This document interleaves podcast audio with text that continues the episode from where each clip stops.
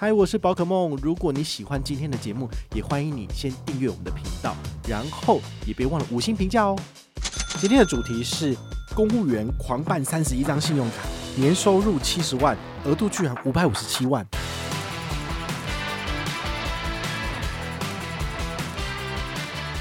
HSBC 这间公司很奇怪，它是外商，所以它对很多事情的审核都蛮严格，所以你要拿到高额度其实不简单。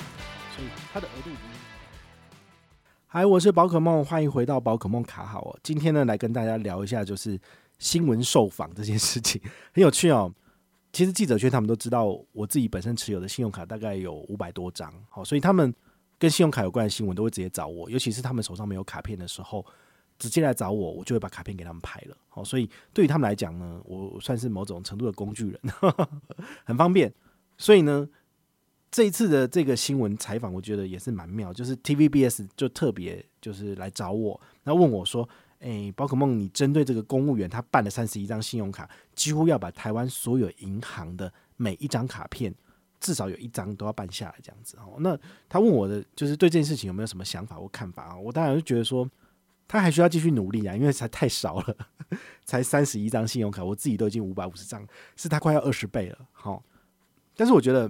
年轻人嘛，也不过才几岁，三十出头岁而已，然后已经有办到三十一张，其实已经算是蛮不错的，就是大有可为啦。好，就是未来呢，他说不定有可能会超越我。如果他自己的年收入有往上提升，然后也很乐意办卡用卡的话，倒是有可能。但是对于我来讲啊，我自己办卡不是只是为了收藏，一开始我办卡是为了要拿优惠，是为了要省钱。好，我的动机性比较强，他的动机性只是单纯的就是所谓的宝可梦套卡。就是那个那个战斗卡这样子收一收，诶，我觉得这样子的话，它的动机性其实明显是比较弱一点的。那等于是网络上有人讲说，它大概还差美国运通吧？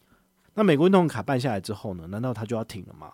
人生不是只是这样子啊？那不然就是全台湾所有的卡片都办完之后就可以去死嘛？当然不是啊。好，所以我觉得卡片是死的，但是人的脑筋是活的。好，那办这么多卡片呢，一定要有它的目的性。你办这个卡片只是为了收集。太薄弱了。但是如果你是为了省钱，让你自己有更美好的生活，然后呢，可以做更多更多的事情，我觉得这才是比较重要的。好，所以这个年收入七十万不是重点，卡片额度五百五十七万也不是重点，因为五百五十七万除以三十一，平均一张卡的额度是十七万，十七万其实也没有什么厉害的啊。因为你如果呃要出国，随随便刷一下，比如说你要刷商务舱机票，两个人的商务舱机票就三十几万，不就刷不过了吗？对不对？好，所以我觉得这个额度十七万其实也不太多。对于小资主来讲的话，平常不会有大额消费的，应该是够了。但是随着你的年纪增长，好，你的人生资历变丰富了，然后呢，你有其他的购物、购车需求，那么你就应该要收敛你自己的这个办卡数量。因为说真的，像我这样子五六百张卡，然后全台湾每一家银行的卡都有的，真的很少。所以，你我也没有要鼓励大家做这件事情。但是呢。你应该最后可以收敛成，比如说往来的三间银行，然后额度都蛮高的。那当你有出国需求的时候，你就可以挑一张卡片来用。我觉得这个就是很重要的一点。那比如说，我再举个例子哦，就是我的好朋友哦，这个 Jerry 这个瑜伽老师呢，他这一阵子又被他们公司征召去美国出差。那其实之前都一直有跟他讲一件事情，就是说我们的年收年年往上增加嘛。那你如果收到了扣缴凭单，就代表我们缴税嘛？缴完税之后，一定要拿你的这个去年的收入，赶快去给银行要求额度调升。你额度如果没有调升的话，你未来遇到一些就是不测风云应急的时候呢，你就会不够用。他现在跟我一样，主力卡是 HSBC 的旅人卡，我们都是累积里程的，要换商务舱机票出去玩的。他的 HSBC 额度好像只有二十万而已，其实。HSBC 这间公司很奇怪，它是外商，所以它对很多事情的审核都蛮严格的。所以你要拿到高额度其实不简单。它的额度已经一年两年 HSBC 都调不上去了。但是他这一次去美国，因为他要住房，然后他也要租车这些东西的话，他都想累积里程。但是他的额度其实二十万，你刷个房费一下就没了，那剩下的怎么办？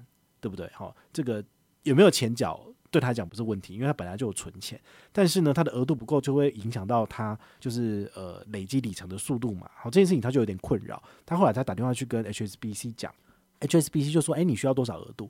然后他就说：“你好歹给我翻一倍吧，因为我在美国一个月吃穿用度都要用这张卡片啊。他后来他们系统排版之后，就决定给他六十万的额度，哇，这是有点吓到，因为等于是额度涨了两倍嘛。但是这个额度扩充的部分呢，就是不能够用分期付款，然后下一期就要缴清。好，这个是他们游戏规则。然后呢，临时调升额度的部分也是有计算里程的，好，所以他就觉得蛮开心的，因为至少就是刷卡的部分，事后公司会再给你带电的钱嘛，但是呢，他就一定要先刷先付这一点好，所以我觉得跟银行往来，然后适时的调升自己的额度，我真的觉得很重要，因为以备不时之需，你永远都不知道你哪一天你会被外派到什么沙乌地阿拉伯，那你就需要一张高额度的信用卡，不然你怎么过活呢？好，所以呢，卡片的数量不是重点，但是每一张卡片的质量很重要，就是你跟他往来的深度会决定你的额度的高低嘛。那额度越高，代表他信任你，好，那你是还得起钱的。那我觉得这样子的话，绝对是比你去收集几十张、几百张、几千张卡片还要重要了。哦，那我自己来讲话，目前有在用的卡片，最多最多就是前五大银行。哦，中信现在已经很少用了，因为它的优惠近年其实说真的不怎么样，然后它的里程卡也是鸟鸟的，我不太用。那最多的是什么？国泰世华 Cube 卡。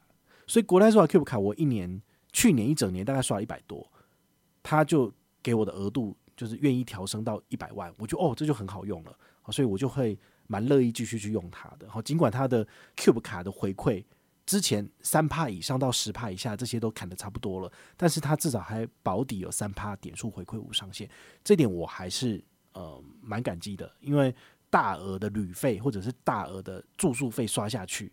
它那个回馈的点数是非常非常惊人的，所以我觉得它还算是好用的，因为它有一个无上限的特性。那再来第二个，我自己很常用的就是台北富邦嘛，台北富邦因为我入手了尊誉世界卡之后，一年都要刷三十六万，然后搭配 J 卡其实也是很好用的，所以我们也是有持续的在推广。好，这两张卡片其实都有在推。那我另外一张主力卡就是 HSBC 的旅人卡，HSBC 的旅人卡额度，我刚刚还没讲完那个。我的台北富邦的额度是一百五十万，也是我所有额度里面就是数一数二高的。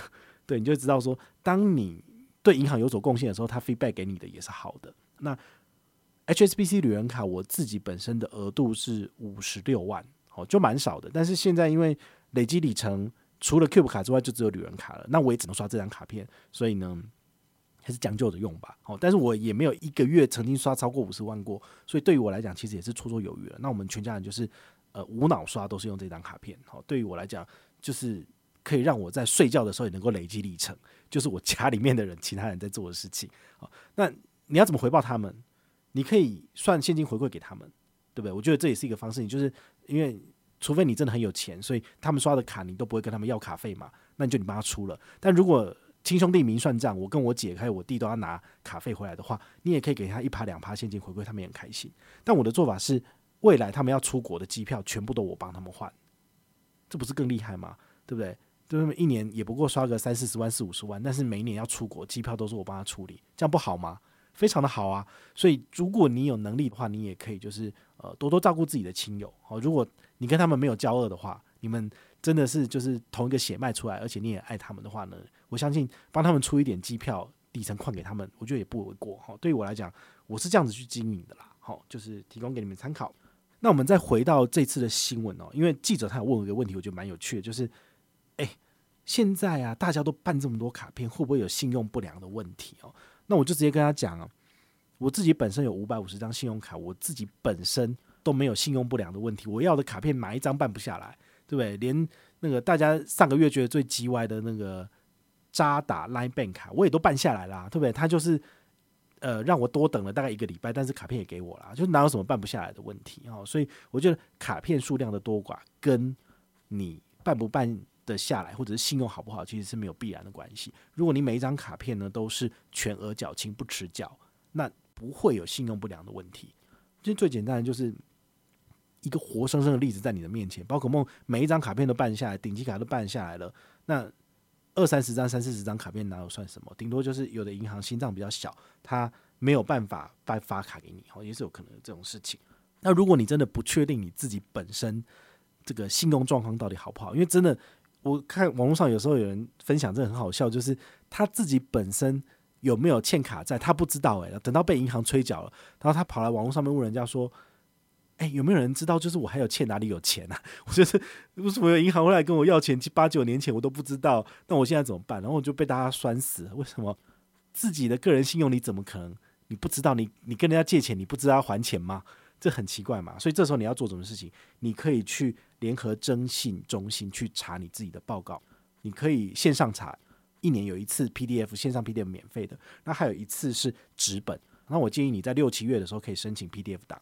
那年底大概十二月底的时候，你去申请资本的，这都是不用钱的。那超过这个次数之后，你就要再额外付钱，工本费大概七八十块钱。好，所以我觉得也不贵。但是呢，你可以看一下你自己的这个联征状况，你就会知道说你有没有欠人家钱，有没有就是卡片啊，就是被他偷办啊什么的。诶，银行有没有偷查你的联征什么的，你都可以在联征报告里面去看到。我觉得这个也是了解自己信用很重要的一件事情。好，那。记者采访完之后，就是他们就要拍卡面嘛，然后就在旁边跟我闲聊。他就问我说：“诶、欸，啊，办那么多卡，到底有什么好看哦？”因为这个记者是蛮妙，他是走教育线的，有时候被临时抓出来支援，然后就会走这个自己不熟悉的产业嘛。好像像这个金融就是这样子。我就跟他讲说，其实真的很不错啊，比如说五星饭店吃饭两人五折，这个信用卡就直接给你，就是直接打一半的折扣掉，诶。对不对？你现金回馈你要刷多少才能够就是省个两三千块钱？所以这个就是美国运通千账白金卡厉害的地方，或者是国泰世华世界卡能够提供的。那像有的银行它有提供免费的市区停车，哈，这个台北富邦尊运世界卡前月认刷一笔不限金额，次月天天免费停三个小时。这个嘟嘟房跟台湾联通，我觉得就很好诶，一个小时五十到六十块钱，你停三个小时就是省下快两百块钱，真的差很多。还有什么机场贵宾室？机场接送啊，我觉得这个呢，对我来讲都是 CP 值很高，而且我很喜欢使用的服务。那这些服务，如果银行不是免费提供给你的话，你就是要花钱去去使用嘛。那这样子的话，我就觉得，嗯，我不想花这个钱，然 后就是这样子。好，所以呢，当银行这些顶级卡有一些呃需要满足免年费的门槛的时候，我就会尽力去满足，因为羊毛出在羊身上嘛。他只是要求你一年刷个八十万，一年刷个三十六万。你都刷不到的话，你凭什么用人家的卡片？那你就乖乖缴他两万块、三万块年费就好了。啊，如果你又不愿意缴这个年费，那你就减掉嘛，对不对？好，那更有那种年费都不能减免的，也就是美国运通的卡片，不论是大白还是小白，一年用完了，隔年马上就出三万六千八。好，那甚至黑卡我还出十六万的年费，你要缴吗？所以这时候呢，我就会觉得，嗯，大家就要回来去思考，你用这个卡片用一整年很爽，对不对？那你觉得你省下多少钱？你如果省的钱远远超过年费的价值，那你愿不愿意就是再继续用一年？如果你愿意再用一年的话，是不是就是正收益？是，那你就可以就是缴费然后用它嘛。而如果你都不愿意，你都没有用它，那你就赶快停掉啊。所以我觉得这种东西就是一翻两瞪眼的事实，没有什么好吵的。可是网络上好多人都在靠北，就是这个美国运通越来越烂，越来越难用。那我我觉得这个时代往后走，其实都是这样子。一开始的信用卡优惠推出来都是最好的，慢慢都会缩水。又不是只有美国运通这样，真的连国泰世华 Cube 卡还这样子啊！大家不是感觉最深嘛？前两年努力推的时候，哇，十趴十五趴优惠好多，哦，对不对？那现在呢，啥屁都没有。但是你还是不是含泪用它嘛？对不对？这没办法的事情啊。所以美国运通卡片，我我觉得也是一样的脉络，就是你觉得好用，那你就赶快办，赶快用。它只会越来越烂而已，偶尔再推出一些回馈优惠，就是再补上去。但是事实上，它就是一直缩水的状况。所以你觉得这东西好用，适合你，你就办下来。其实也没有必要去讲人家怎样，不然的话，全台湾的信用卡你都不要用，因为都只会越来越烂。最好的东西都是新推的卡片，新推的卡片的优惠永远最好。然后后来就慢慢缩水，然后就再推新的卡片，这就是台湾的信用卡的循环，那是没办法。好，所以呢，希望你听完这一集的节目呢，能够理解到就是哦。办三十一张信用卡其实没有什么很厉害的地方，但是呢，你应该要从中去学习到如何去经用，去好好的使用这个卡片，然后跟银行好好的往来，这其实才是更重要的。那如果你有任何的问题或任何的想法，也欢迎你就是到粉丝页私讯我，好，或者是留言，好，或者是抖内都可以，好，我们有看到的话呢，都会在做节目跟大家回报哦。我是宝可梦，我们下回再见，拜拜。